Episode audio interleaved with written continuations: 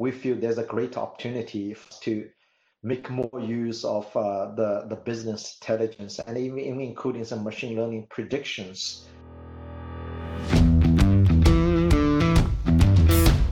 Technology is transforming how we think, how we lead, and how we win.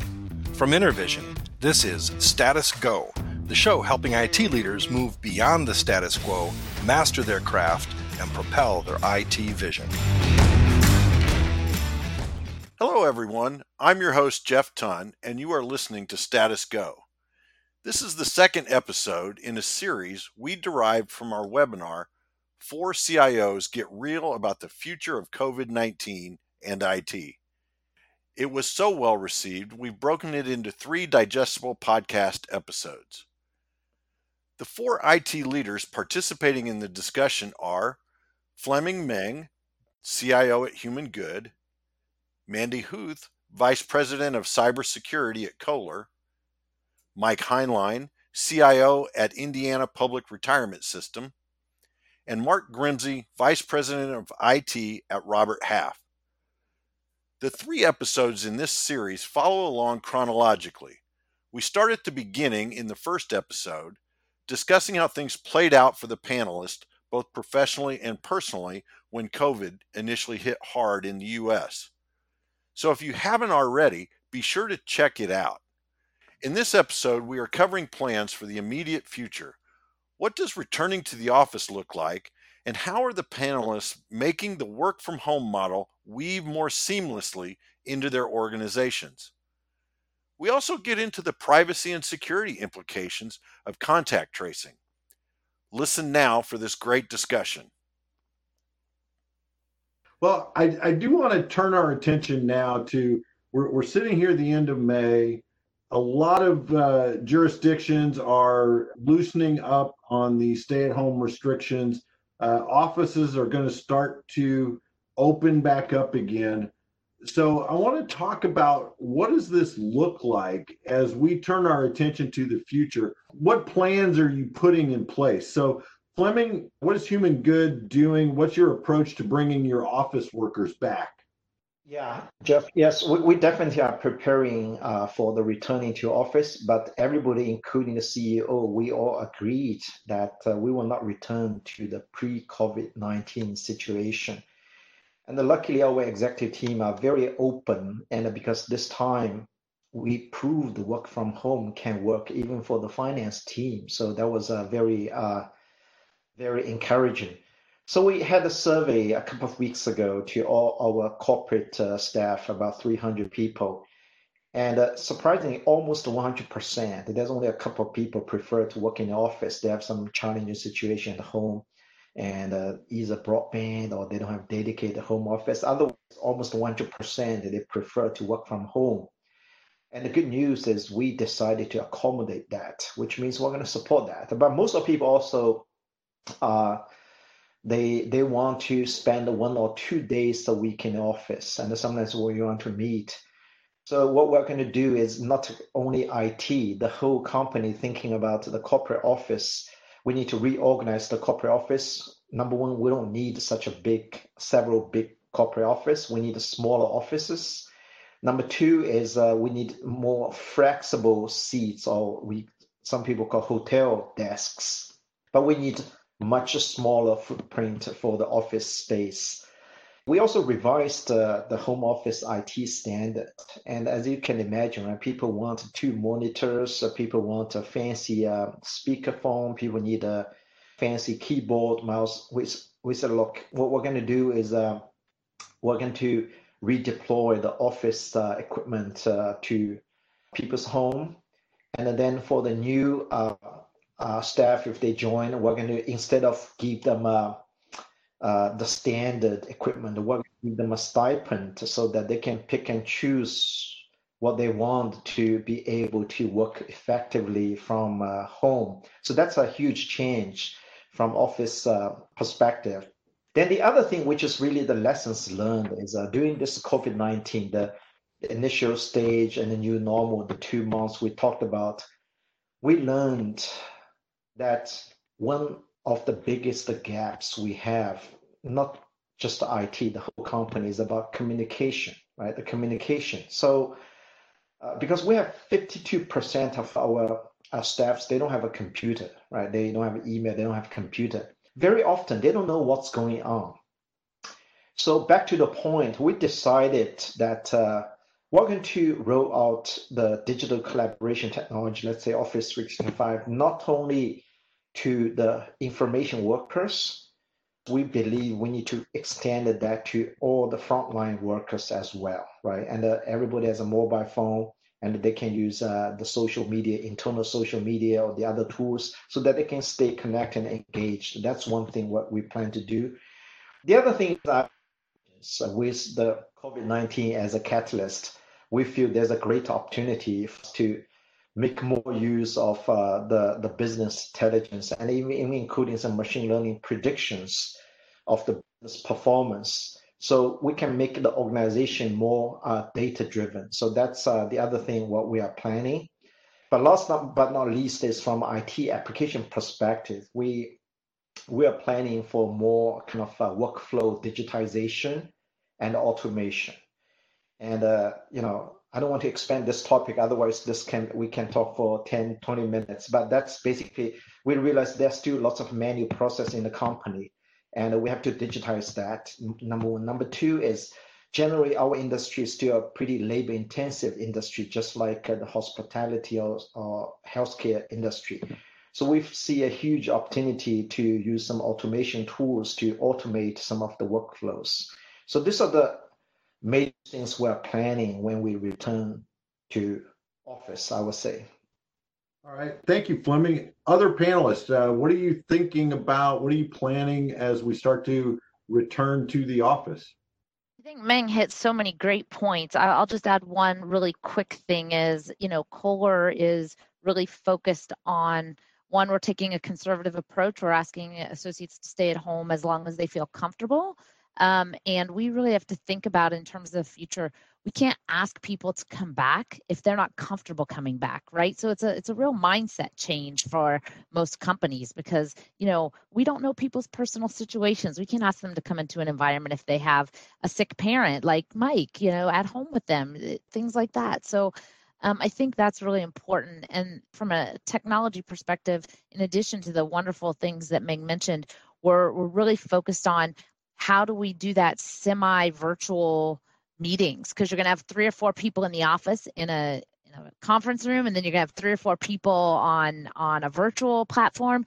And so going to the whiteboard is no longer really sustainable right? Because you're leaving part of your virtual people out. Because we're all virtual now we can all focus on one way of communicating. So really starting to think about how we can make those experiences better for our associates Mandy, jumping in on that, your concept about how to uh, enable this hybrid environment. Our team was doing the same thing, and one of the folks brought to me the other day. It's there's a neat little tool. It's a, a it's called Meeting Owl.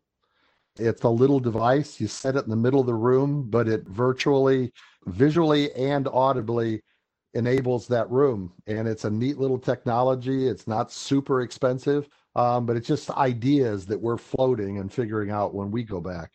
I know, as others have mentioned, we've had the team looking at all the different parameters that need to be taken into account. I mean, and, and it seems like it changes almost daily with things coming out of Washington and things coming out of our governor's office and our Department of Health and all that. But PPE, you know, what are the needs? PPE, social distancing, work scheduling, physical layout, sanitizing stations you know uh, you know if you turn more than 10 feet you need to be able to sanitize your hands those kind of things. We've also got it in the fact that we own our building but we've got tenants. So we have to worry about tenants in the building and how do you do the common spaces and everything. We really haven't built an aggressive plan like fleming mentioned is that uh, um, our people's safety comes first safety of our people and our members. So we don't really have an aggressive plan to go back into the building. We'll open our lobby and do appointment only for uh, retirement counseling. Um, but other than that, we've been fortunate that we've been able to deliver our services and prove that we can do that remote. It's nice that our leadership is basically saying, nope, no reason to rush back in there to risk anything for anybody. Um, we'll take our time. So for the bulk of our people, we're we're not even really talking about anything until the Fourth of July or after that. Um, so it's just status quo, stay safe, and uh, and we'll figure out how to go from there. Yeah, I, I think uh, similar here. We we are considering um, applications. You know, uh, people from work.com and Salesforce never have applications because you do need to start to track and and watch what happens. Um, I think it's going to be not only for a jurisdictional purposes. For example, in Europe, you have to do it. There are some landlords that are requesting you to do it, but you may want to do it from just a health and safety reason. Um, and and you're right, uh, everybody. It seems like our CEO has said that you know you have an unconditional right to work at home until you feel comfortable to come back in. Um, and we've kind of taken the um, the approach that being first back in the office is not a race we want to win. Um, so, and we have people, we have things in Germany that those offices never really closed. So the Europe is a little bit more ahead of us. So we're kind of watching them, and we've we are building playbooks for each office, which includes which seats you can occupy, which seats you cannot, you can't. What are the what are the different characteristics that you need to do for that office? And uh, we're growing that playbook as we speak. And so an office won't open until it's got all of those check marks done for the done for the that specific place. So i think we are being cautious and i do believe that there is a new view of what work is. Uh, this hybrid thing that both mike and uh, mandy talked about i think is important. And then you also have to think about what is work really going to be? Do we need to do work the same way we did before, or do we need to think about how to do work differently? And I think that's kind of um, one of the things that we're looking at, whether that be um, how you manage work, how you think about allocating people and resources. So I think there's a lot of a lot of things yet to be thought about on that. Mark, those are those are great points, and, and in fact, it kind of leads us into our next uh, high level question for the panelists: is how has the nature of work changed? What do you see the new normal look like for the nature of work? So, Mike, what are your thoughts on that? Well, I guess I'd look at it first from sort of the organizational perspective. Um, other than if a member, as I mentioned, would like to do a face to face counseling session, with us, we've been able to deliver our services without significant impact to the members or our employers across the state. And we know this is one of those places where I listen to what my panelist peers are dealing with with multi-country, you know, multi-level of organizations. I have 250 people, and the worst I have to go to is the borders of the state of Indiana. Um, so my life is just so much simpler than yours, and I understand that. Um, so it just makes me happy every time. You know, my vertical is, you know, I, I don't have to worry about that. Um, but we're very proud of the fact that we've been able to deliver those services. And and while our processes and our tech may not be completely integrated or optimized, it's not really openly visible to the stakeholders. We're keeping that below the the surface. So it's now an opportunity for us to clean that up. Um, that we've proven with the IT team can deliver their services from anywhere. Uh, they've done an exceptional job absorbing the changes and moving on. And some, of course, I think are indicating that they're more effective in that new model. We'll have to factor that into what the new future models look like. Because I think if anybody, for any of our organizations, from what I'm hearing, would walk back in and say, nope, we're going back to status quo, we'd have a revolt on our hands. Because as Fleming mentioned, these people are, have said, nope, we like working from home. This, we think this works better. So, and as I mentioned earlier, I miss the face to face personal interactions, but I've adapted. I do think from time to time, the management perspective on the work from home has helped my ability to concentrate. So I, you know, it's almost like you don't get all the drop by discussions that occur. So you don't get those time things that take time away from you. So I've actually been able to feel like I'm able to get deeper into different topics at different times. So personally, I think it's helping and one of the things that Mandy mentioned and and uh, Mark also mentioned is talking about some automation. I think Fleming may have talked about it too. We had it in our strategic plan to start doing some investigation in our next fiscal year, which starts in July.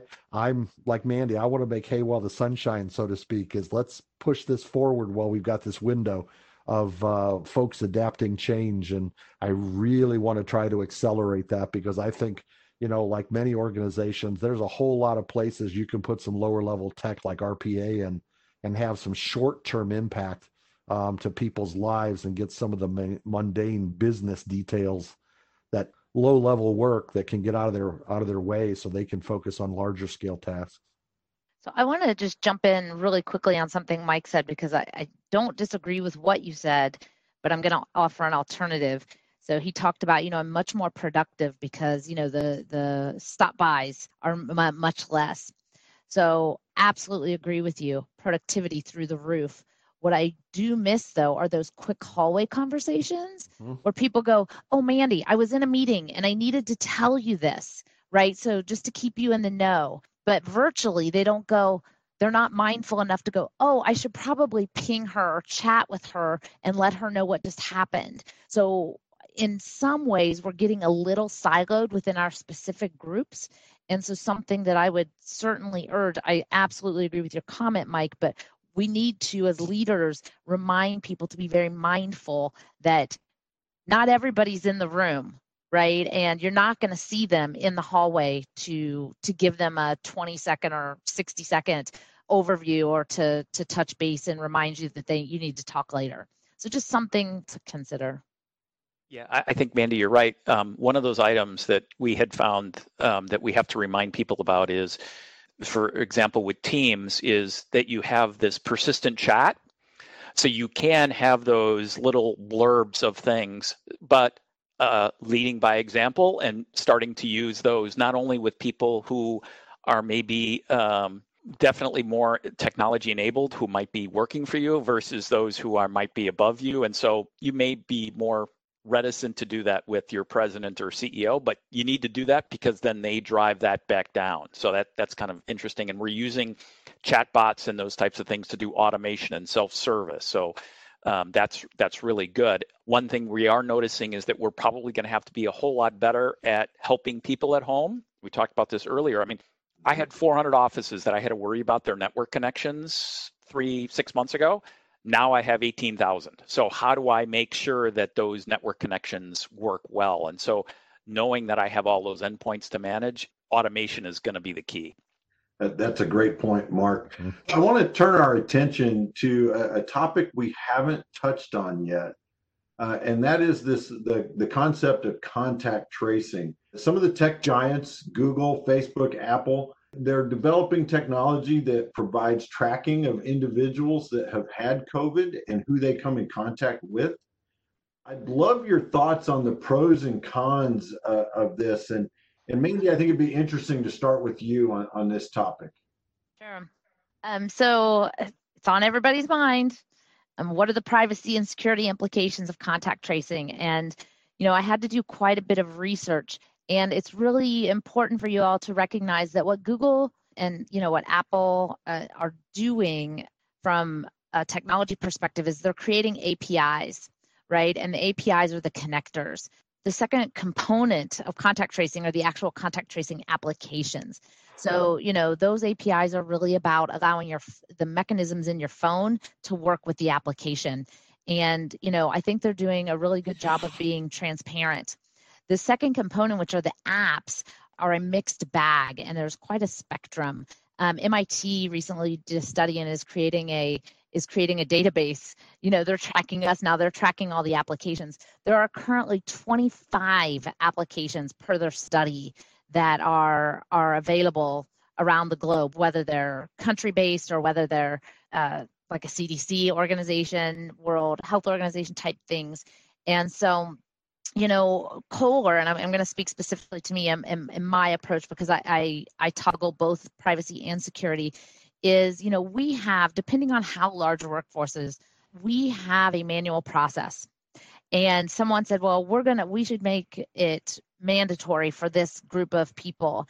And, you know, the, the potentially liability of requiring a certain application for all of your um, associates when you don't, when you have not with 25 applications, do we really have the, the resource capacity to manage and review every application for security, coding, privacy, and the differences between each of them?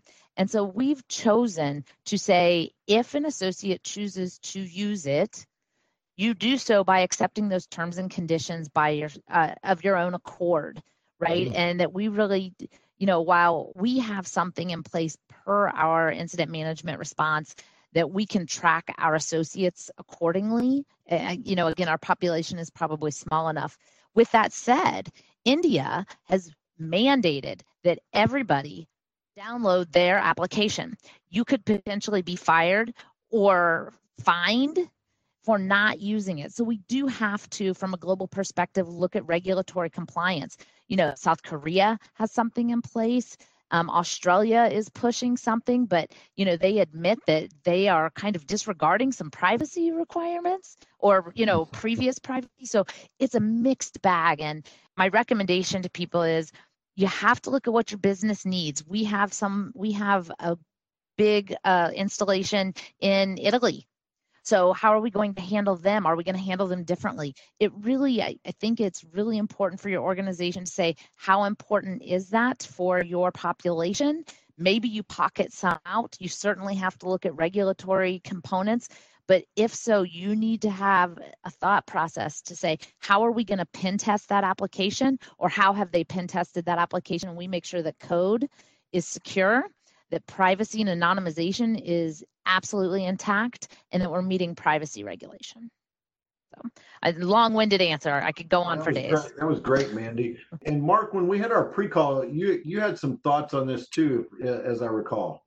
Yeah. So, I mean, as I mentioned before, there are applications out there, and you have to think about them from a jurisdictional standpoint. And I, I guess we think about it if you are putting health and safety in front of everything for your employees, then what types of things do you want to do to say that you are interested in their health and safety? So, you know, you may not want to, for example, temperature check everyone, um, nor do you want to temperature check and then record that. Um, but what you may want to do is have employees know that there is a risk. And so um, I know it sounds draconian to have them sign something, but send them out and know that they read it, that there is a risk coming back to the office. And it's not necessarily just for your protection as a company, but you're allowing the employee then to be fully informed about making that decision to come back in. And I think that's really important. And, and so you have to think about what is your overriding job in doing this? Is it that you want to understand and so that you can make good technology decisions? Are you security focused or are you focused on the health and safety of your employees and your and your customers because that that's ultimately who they're going to eventually, you know, touch. Yeah. Thank you very much for listening. You can get more information in the show notes at intervision.com. If you've jumped in here on episode 2, be sure to check out the first episode in this series and stay tuned for episode 3. You've been listening to the Status Go podcast. You can subscribe on iTunes or get more information at intervision.com. If you'd like to contribute to the conversation, find Intervision on Facebook, LinkedIn, or Twitter. Thank you for listening. Until next time.